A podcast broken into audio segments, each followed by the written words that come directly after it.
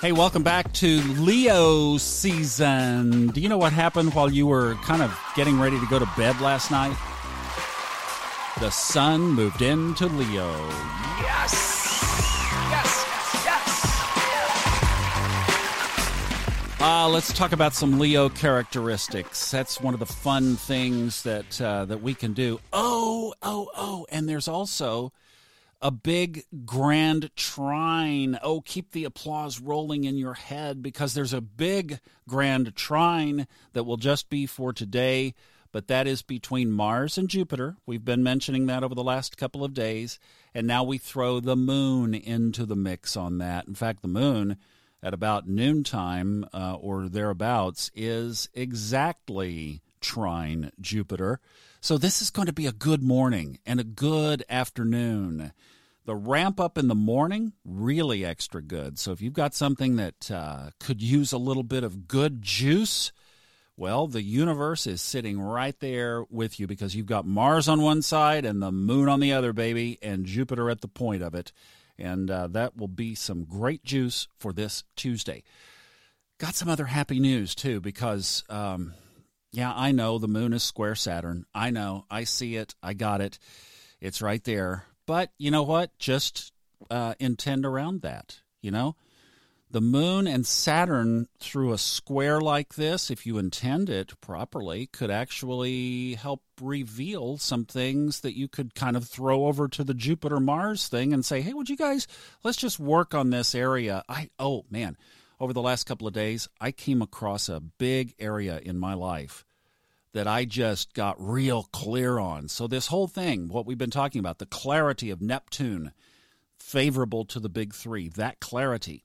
This, the moon, with this with this aspect to Saturn, but but look, I mean, if you're playing the game, if you're in there working and doing the work, I think these guys will support you more so. I mean, I don't know how that will show up for you, but I think that's a possibility. But yes, the moon is square Saturn. Okay, let's talk about Leo. Because when a sign, when the sun goes into a new sign, I like to just talk about that a little bit. It helps lock that sign in because we're going to be living with it for the next month predominantly. It will be affecting our own sun, so we will shine with that kind of a little bit of oversight or just uh, that energy is with us. It's out there in the universe, so we might as well be aware of it. So, Leo Sun, what does that entail? Well, it's a fire sign, obviously, along with what are the other fire signs? Can you list them? Aries, Sagittarius. Yes. And just think of the Leos and the Sages and the Aries that you know and how they char- and how they display or how their sun fire characteristics are displayed. So for the Leo being ruled by the sun, they want to be out there shining. Or, you know, how we've talked about in astrology, there are opposites. A, a Leo might be a little bit uh, timid of that spotlight. They might not want the sh- the sun shining on them. They could be taking the opposite approach, and their journey would be to work into being okay with that, maybe coming out of the shadow a little bit. And you might be a Leo rising. Uh, that's your projection into the world. That's your soul, esoteric, main destiny, if you will. Main working, what you're working on in your soul journey is often hinged with your rising sign. So if you're a rising Leo, it might be that you're working on becoming more out there because one place where a Leo is just really comfortable is in front of a television camera or up on a stage. they just love the theater. They love talking. They love expressing themselves. They love acting. They love roaring, right? The lion in the jungle. Don't ever forget that the characteristics of these signs, as portrayed by their their little gif, is so appropriate um, especially Leo, just paints the picture. They want to roar. They're the lion. What do they not like? Being ignored. They don't like not being treated like King Lioness. they are, they are the king of the jungle, and boy, they want you to know it too. These uh, Leo characteristics are natural leaders. They can be very creative, highly self confident, they radiate. When a Leo walks into the room, boy, the room just lights up. I mean, they they command physical presence. In that sense, they are dominant. Back to the king of the jungle analogy, right? They usually are just engrossed with friends. They usually have a lot of friends and people that uh, that admire their shining and their brightness.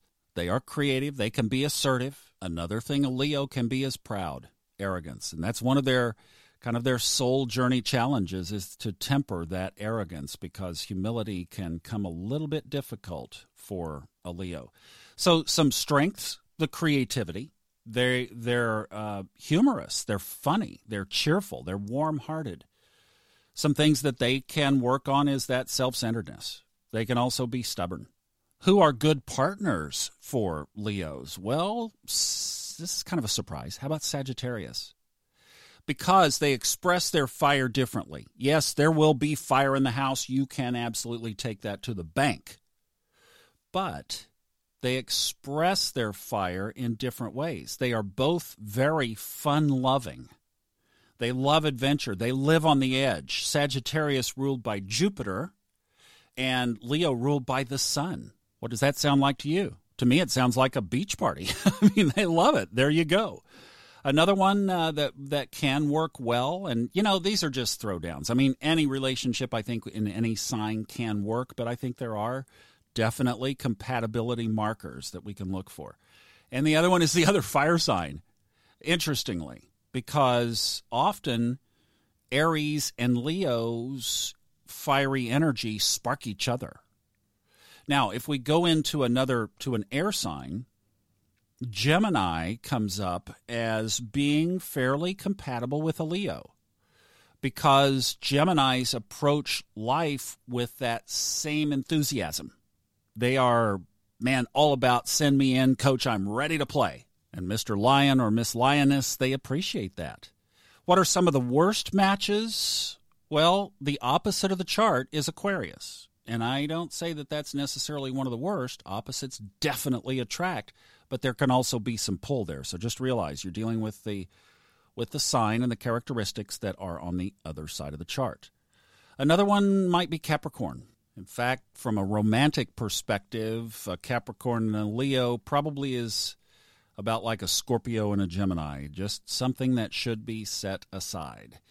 Uh, Taurus might be another of these earth signs. And while we're thinking about it, this one's a little dicey because Scorpios and Leos have a really quick mutual attraction, but it can unwind like a ball of twine. So that's it's kind of a longer play out. It's a fast fire that can flicker. So there you go. That's Leo season. And we are going to enjoy just the shining brightness that the sun has now commanded the chart and is in control. It is summertime. It's time to party. It's time to play. Here is to Leo season. Yes. Have a great day. I'll see you tomorrow.